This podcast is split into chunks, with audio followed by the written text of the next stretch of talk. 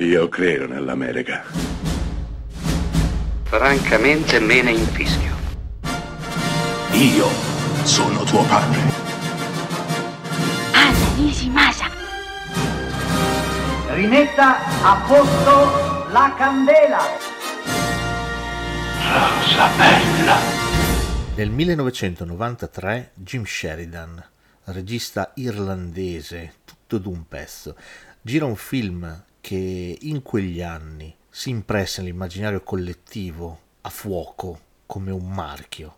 Sto parlando di Nel nome del padre con Daniel Day-Lewis, Emma Thompson e anche un immenso Pete Postlewhite.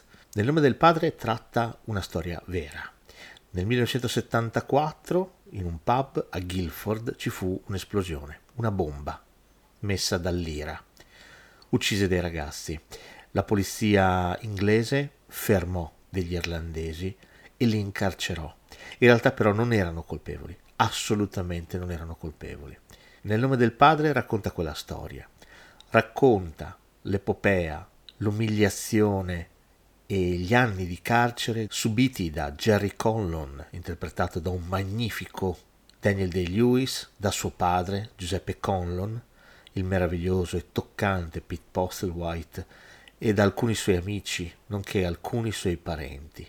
La polizia inglese travisò completamente i fatti, condannando di fatto al carcere degli innocenti. Nel nome del padre racconta questo, racconta la storia della famiglia Conlon, racconta la loro battaglia per la libertà e racconta la guerra in aula da parte del loro avvocato, Emma Thompson, decisa a far valere quella verità.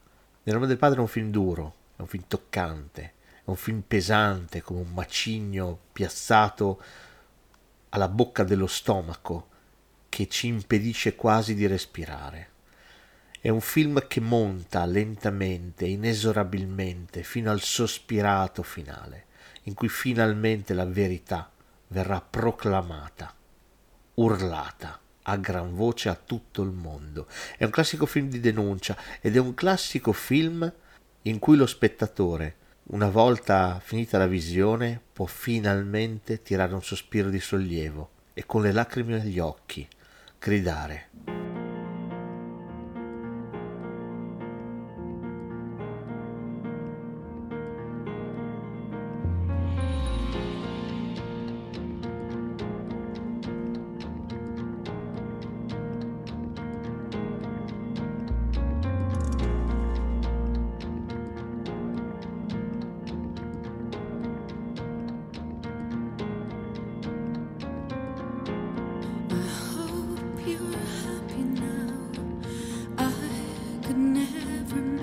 you so.